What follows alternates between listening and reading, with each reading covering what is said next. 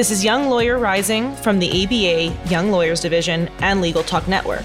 Welcome back, listeners. I'm your host, Montana Funk. Today, listeners, I am joined by Michael Kippins. Michael Kippins is a lawyer for the Lawyers for Civil Rights. In his role, Michael represents clients in a variety of civil rights cases, including police accountability, education, employment, and climate justice. Most recently, Michael filed a landmark civil rights complaint against Harvard University, challenging the discriminatory impact of legacy and donor admissions preferences. I'm so excited for Michael to be joining me today.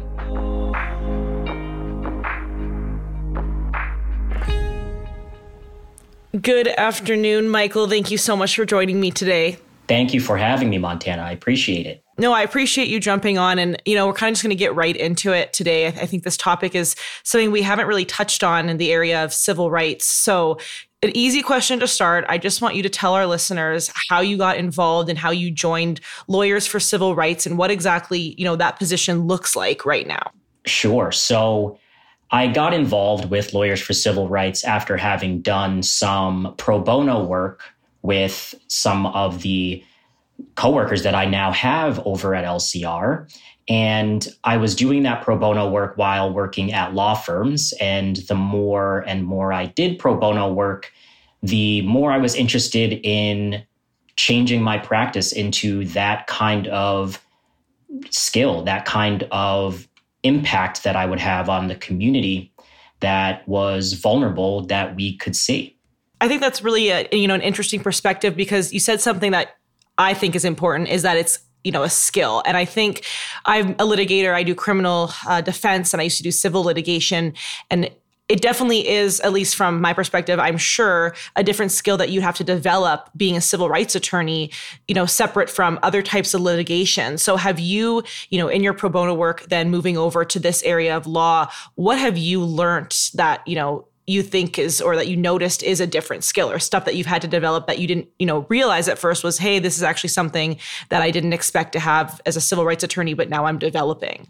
Absolutely. So i have a background or had a background beforehand as a civil litigator as well. I did civil litigation mostly at medium size and large law firms for most of my practice. And one thing that has been quite different changing over to doing work at Lawyers for Civil Rights is actually quite a few things. One is the personnel that I work with and the communities that I work with. When I was a litigator, I mostly did commercial and business litigation for institutions. And then changing over to lawyers for civil rights, of course, most of the work that we do and that I do specifically is with community groups and vulnerable communities. So there's been quite a change in just the clientele that I work with. Also, there's been a change in the fact that I've gone from doing defense side work to plaintiff side work. That's another area that has been quite different since making that transition. And I think one other thing to highlight is the importance of media coverage and the amount of pressure and leverage that can be used and utilized to bring about the result for your client on the plaintiff side that we would certainly want to avoid in terms of press on the defense side. So there's a couple of things you said there that I want to touch on in parts. And the first one I want to go back to is how, you know, these different communities that you're working with. It's it sounds to me like there's probably more emotion behind it and and you know, you're dealing with actual communities, people that you could actually see this impacting versus, you know, maybe it's a little bit different on the level where it's big corporations or, you know, what you'd see in a big law firm. So, how have you found or what have you found has helped you um, with dealing with these communities where they are more emotionally charged, where there is kind of more emotion in it? What have you found this helped you to kind of become that attorney that can then work with these communities and really shape the person that you want to be? I think being engaged is the most important part.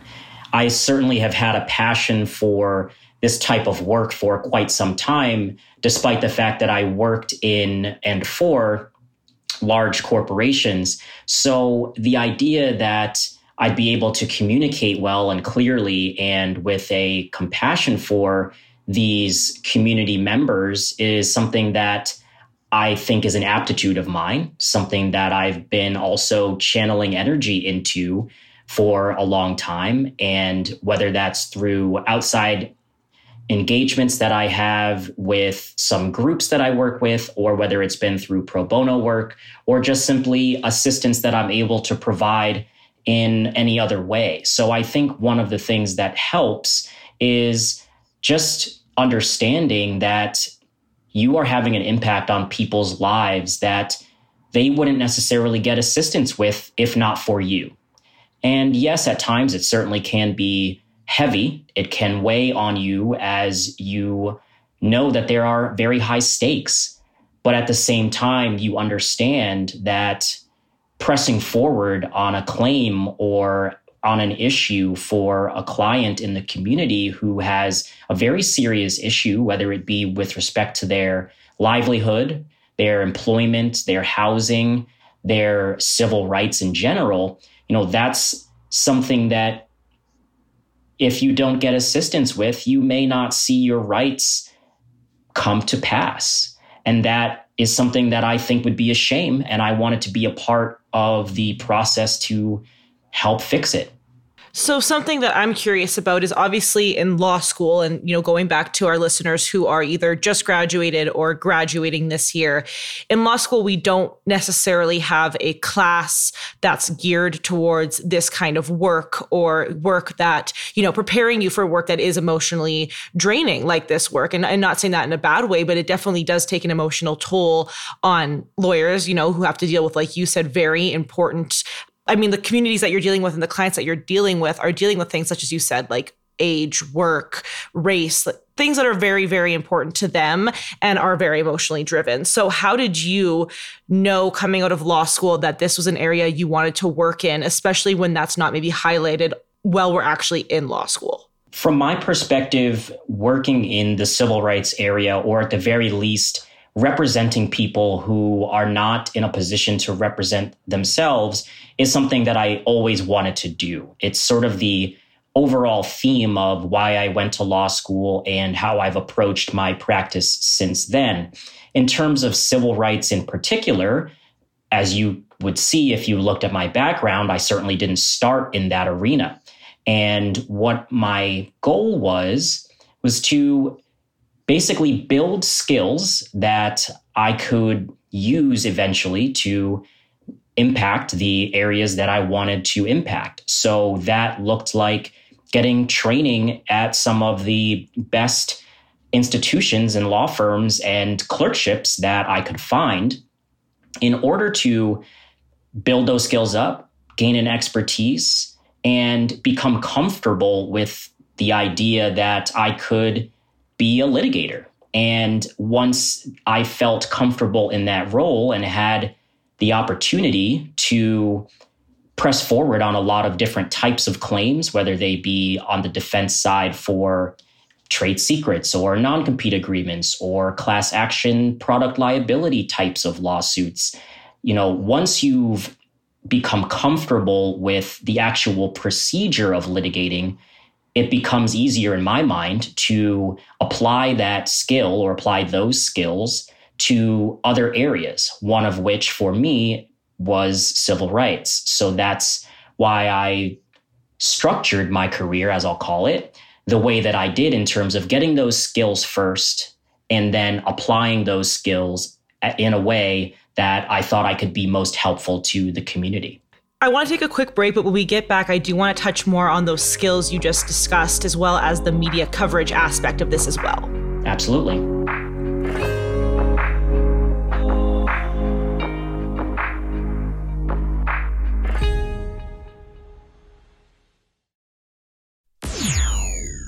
Here's a fact about lawyers who switched jobs in the last 12 months 37% of them moved in pursuit of better work life balance.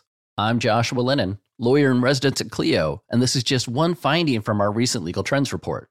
Given irregular schedules and long hours that lawyers often dedicate to their clients, it's no surprise that many are willing to leave in pursuit of a more manageable work life.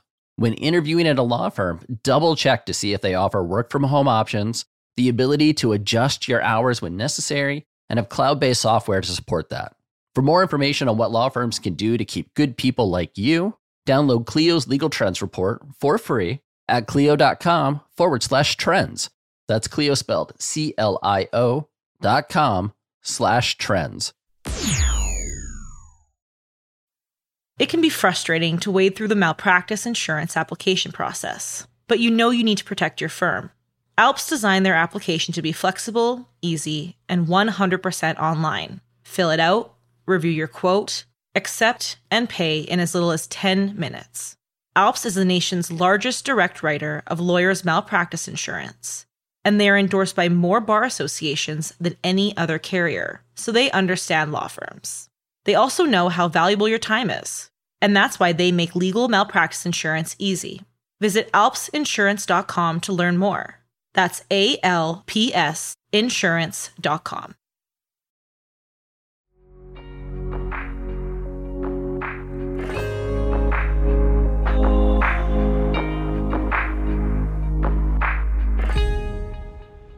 So before the break, we were talking about how you kind of had this journey and your background. You know, you didn't start in this area of law, but what you did to shape your background to then come into this area to really build a career where you could help people and feel really fulfilled in what you're doing. And one of the things that you were discussing is building those skills first as a litigator, and then that kind of helped shape you. So can you tell our listeners what skills exactly, you know, you're talking about and how you built them? Yes. So when I graduated from law school, I clerked for my first year after law school at the Massachusetts Appeals Court for a, an intermediate appeals court judge. And one of the skills that I learned there, of course, was to research, to write, and to opine in some ways on issues that have come through the court, have gone through a trial or some sort of resolution, and then found their way to an appeals court.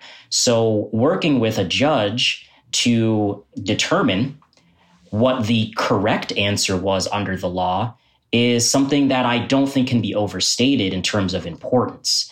Because while later I turned to being an advocate as opposed to being a, an assistant to a nonpartisan judge, the idea is once you're able to understand what the law requires, you can shape your story and advocate for your client in a way that best applies to that law or best is covered by that law.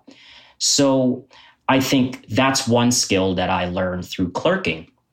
I also later clerked at the Massachusetts Supreme Judicial Court for Justice Margot Botsford. And something that I learned there, having been at the state's Supreme Court, is how policy can be used to shape the law as well. And when it's the case that a state Supreme Court can make changes and is not necessarily covered by certain precedents as an appeals court or a trial court would be. So that was a different experience.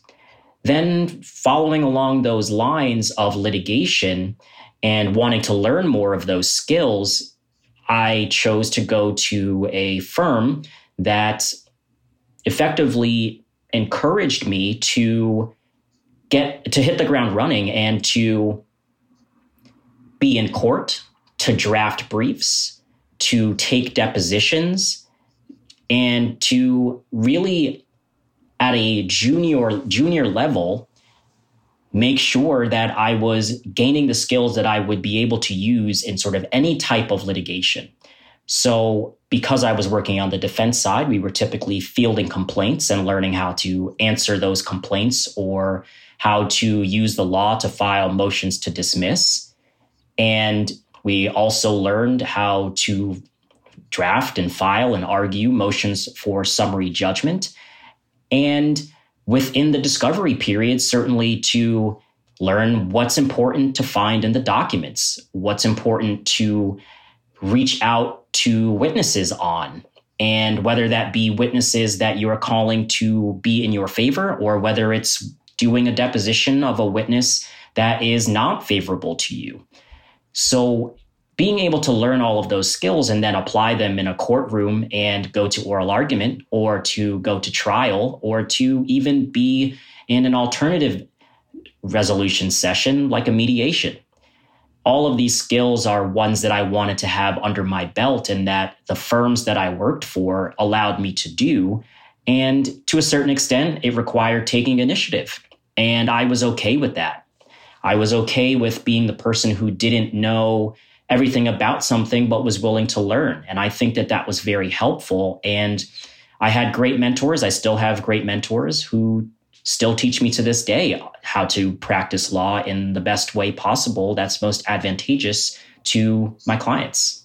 So correct me if I'm wrong, but you know, when you when you're speaking, it kind of brings up this idea to me that uh, you know I hope our listeners can take away that the journey throughout being an attorney is not linear, right? I mean, you experienced how you had clerk experience, defense experience, civil litigation at a big firm, and it really you know speaks to me because I want our listeners to know you don't have to have the answer of what you're going to do or where you're going to fall immediately out of law school, right? Because as you're saying, in all these different areas that you practice, you got different skills. So, you know, is that something that I guess, am I correct in saying that having those different areas really helped shape the lawyer you are today? Without question. Without question. I think that it's really important to highlight that even when you do think you know what you want to do, it may not end up being what you want to do, and that's okay. You could also be the person who doesn't know what they want to do and just tries different things out until they find that path. And I think emphasizing that the path, as you said, is anything but linear is crucial because I could understand why someone who doesn't have the experience might think, oh, well, you know, I have to make sure that I take this path and I get on this track, that I stay on that track until I succeed and find my ultimate goal. And I think some, in some ways, just getting out there and getting experience is very helpful. Whether that's experience in a sense that I know I don't want to do this type of practice or be in this type of environment, or whether that is, hey, I didn't expect to enjoy this type of practice or this environment so much, but I do. So I'm glad that I tried it out. And I've worked with a number of people who have been in very different environments, whether that be in the firm environment as judges, as government workers, as nonprofit leaders, or as civil rights nonprofit workers. So I think many of them have had a path or a journey that has involved several different types of environments and several different types of practice areas. So I took from that that it means you could still succeed from an objective perspective, even if you don't say join a law firm on day one and then find yourself retiring as a partner from that law firm, right? There are certainly people who can do that and certainly people who want to do that and and ultimately succeed in doing that and that's great. That's absolutely great. But it doesn't take away from the idea that you could start day one at a law firm understand that it's not ultimately what you want to do but that you appreciate the experience and the training it provides and then take your talents to something else to want to try that as well it definitely does show that there's not one certain path to success and you can go many different ways and it doesn't mean it doesn't guarantee like you said joining a firm and becoming partner at that firm. That does not make you more successful over an individual who did not start let's say at a firm. So i think that's just a really important message and i'm glad you touched on that because i want our listeners to always know that like we said your journey's not going to be linear you might start with something you think you'll love and then end up end up switching and and that's totally okay so i appreciate you touching on that and i want to take one more quick break and then jump into a little bit more of the important work you've been recently doing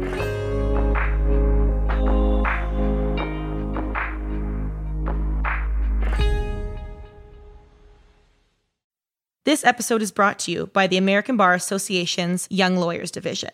Starting a new career in the law can feel overwhelming. The ABA YLD provides resources, CLE, and a network of peers from coast to coast to help you settle into your new legal career. Claim your young lawyer membership for just $75 at ambar.org slash join. Hey, Gee, what's up? Just having some lunch, Conrad. Hey, Gee, do you see that billboard out there? Oh, you mean that guy out there in the gray suit? Yeah, the gray suit guy. There's uh, all those beautiful, rich, leather bound books in the background. That is exactly the one. That's JD McGuffin at Law. He'll fight for you!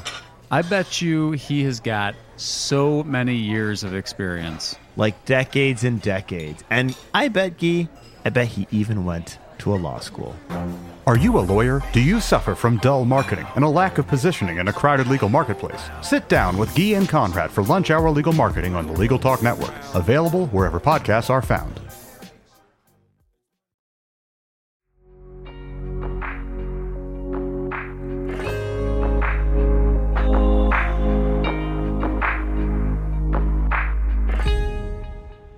So before the break, we were talking about journeys and how you've gotten to where you are today. And, and something I want to make sure we touch on is obviously earlier you mentioned media coverage and how that's, you know, important in your work today because it is something that gets brought up.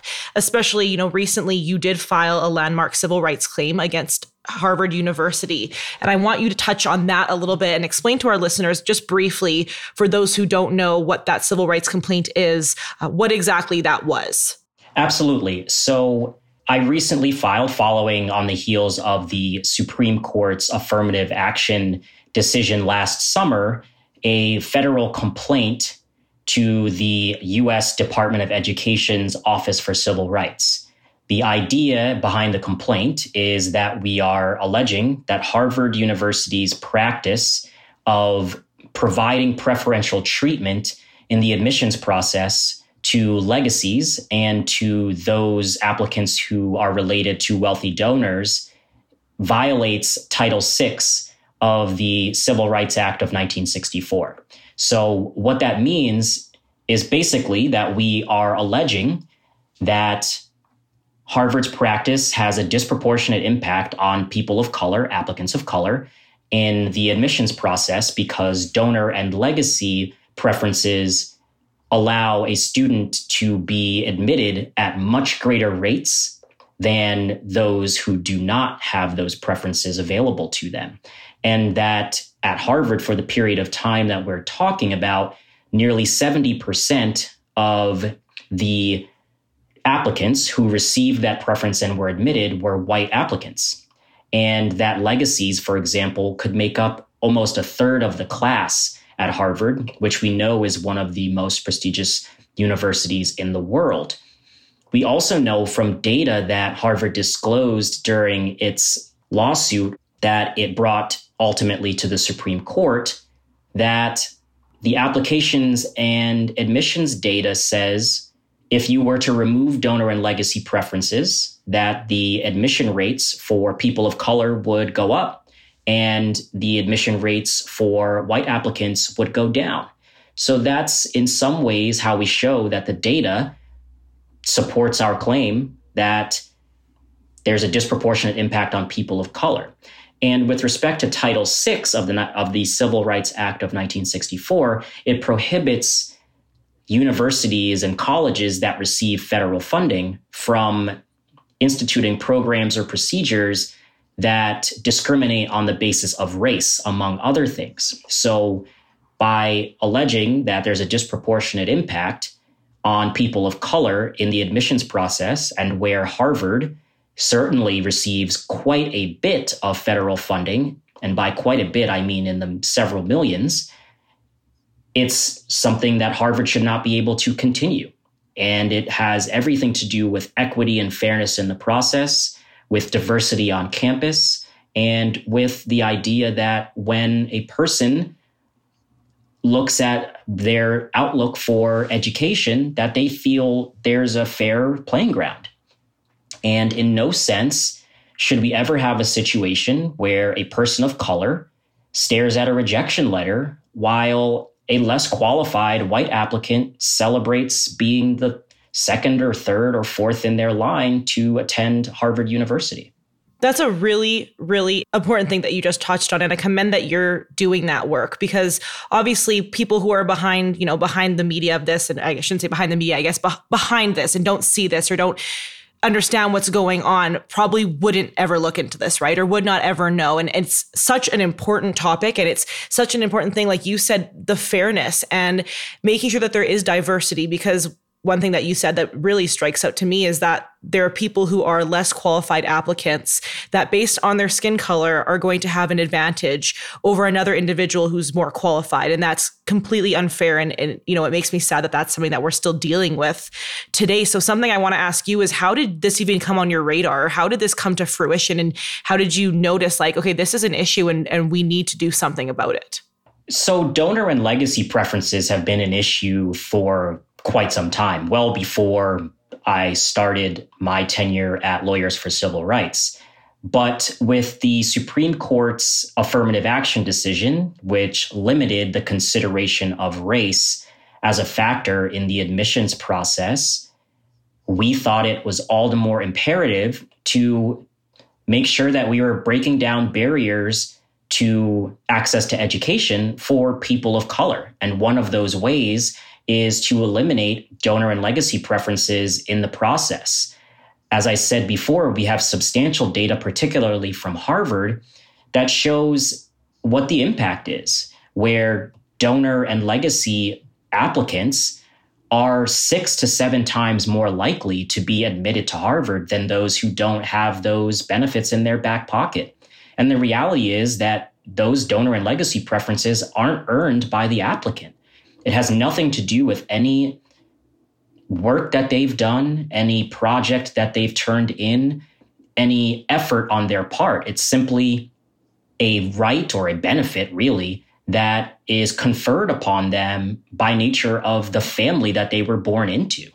And from lawyers for civil rights perspective, from my perspective specifically, that's not a fair way to judge an applicant's merit absolutely isn't fair. And obviously, I know that you know this isn't the case, but it, it shouldn't be fair to anyone. It shouldn't be in, fair in the eyes of truly anyone. So, like I said, I appreciate that you're bringing this to light on this podcast and, and working on this because it is such an important thing and, and it's not fair. And I want to ask you obviously, you having personal experience with this, how has your identity as a Black attorney shaped your work, not only with this legacy admissions case, but just in general, your journey as a lawyer and your journey as an individual in a profession such as this?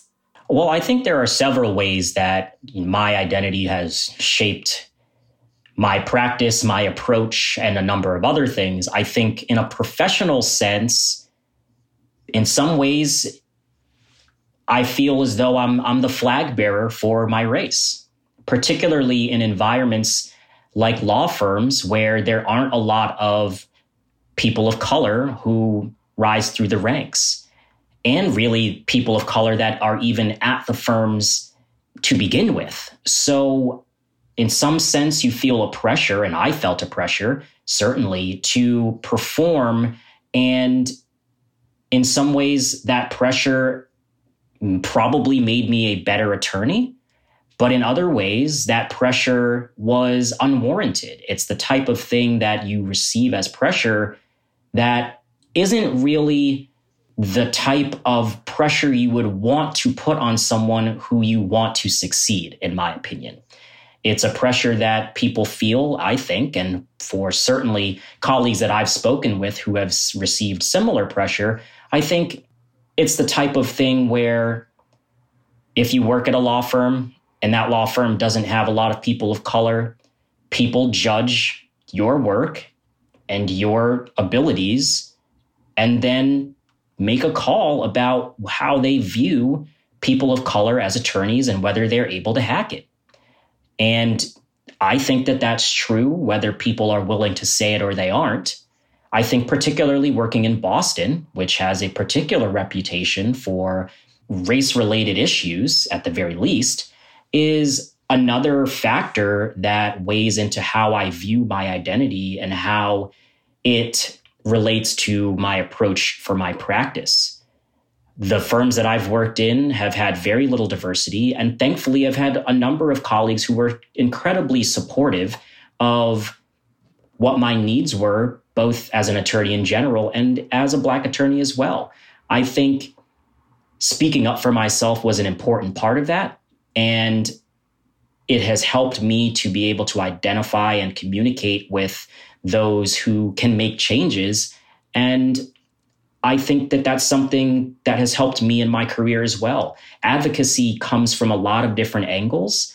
I'm an advocate for my clients without question, but I also need to be an advocate for myself in a lot of ways to make sure that I'm getting the experience, that I'm getting the utility out of what I'm doing, out of the job that I have. So I put a little bit of that pressure on myself, of course, but it certainly starts with a lot of outside pressure.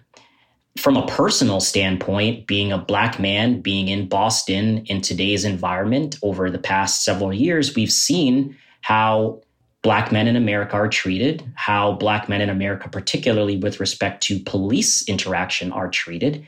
And not really anything stops me from being a, a George Floyd, an Ahmaud Arbery, a Trayvon Martin, and a number of other people in that line who have been treated by police or treated by law enforcement in general, whether those be prosecutors or otherwise, or treated by members of the general public in a hostile and racial manner. And my law degree, though I, of course, love the fact that I'm that I have it, that I'm able to represent others in that way, my law degree is not how I would be identified on the street. It is not a badge, it is not a shield. It is not something that I can outwardly convey that would change the circumstances for me as opposed to any other black man. And I understand that. And I think, of course, it's horrendous, but I think it informs my experience and it informs the fact that I need to take an approach to these matters that is sensitive and sympathetic and empathetic to a lot of the community members that I work with who oftentimes look like me. I mean, I, I, really truly want to commend you for not only your work and your efforts, but also just being so candid with me today. Obviously, these topics are very difficult to discuss because it is unfair and there's a lot of unjust things happening that aren't being discussed as much as they should be. So I appreciate you being so vulnerable with me and being open to talking about that. And something I want to make sure we touch on is how you think our listeners who are listening to this today can support these civil rights movements that we've discussed today and become more involved. There are a number of ways to do so. If you want to work at a nonprofit, that's one way. If you want to work at a law firm and do pro bono work, that's another way. If you want to have any other type of job and join an outside organization with your free time, that's another way. There's really no shortage of opportunities if you're willing to put in the time. And I think that there's value to those outside organizations in different ways. Certainly, you can give back as an attorney, but it also helps you to build your own network. And I think I have been a part of leadership in the Massachusetts Black Lawyers Association, the Boston Bar Association. I work with the Boys and Girls Clubs of Boston, each of which I have a passion for. And that has helped both in a personal sense and a professional sense, where I feel I've been very intentional about meeting new people and about maintaining those relationships, not simply so that I can check a box, but so that I feel that we're making a real connection where they understand that I am there for them and I understand that they are there for me. And sometimes those relationships pay dividends in unexpected ways. So it's important to be able to reach out to have a, a touch on other organizations, other people, other networks in order to advance your career, certainly, but also to advance your own personal stake in the game. Well, Michael, I like I said, I want to thank you again for jumping on here, for being so willing to speak and being so vulnerable with me. And I'm going to end off with one easy question because I think I think it's time to, to end off with that. And I, like I said, we've talked a lot about stuff that's that's really heavy and and important. So to end off with an easier one, can you tell our listeners today where they can find you? Absolutely. So I have a LinkedIn. If you search Michael Kippins, you can find me also Google very easily. And you can find me on the Lawyers for Civil Rights website as well. And there are probably a number of other ways, but I think those are the primary ways to be able to find me. And I'm very open to having conversations with folks about either the work that I'm doing, my approach to my own career, or what I've done so far. And I think I've tried to mentor several people to create that pipeline that I was a part of, that I am a part of, in terms of advancing people of color, advancing younger lawyers and making sure that they can succeed in the environment that they would like to see themselves succeed in. Well, those are all very well said things. And I, I do hope that our listeners can have some important takeaways from today's episode. And, and thank you again for joining me, Michael. I should add one more thing as another way to either find me or see me that I will be speaking on some of the federal civil rights issues regarding donor and legacy preferences against Harvard at South by Southwest's educational seminar week on March 7th. So if you're in the area or would like to attend, please stop by. Listeners, check that out. Thank you again, Michael. I appreciate it. Thank you for having me, Montana. I want to thank Michael Kippins for joining us today. And listeners, I hope you enjoy our discussion. Until next time, I'm Montana Funk, and you've been listening to Young Lawyer Rising brought to you by the ABA Young Lawyers Division and the audio professionals at Legal Talk Network.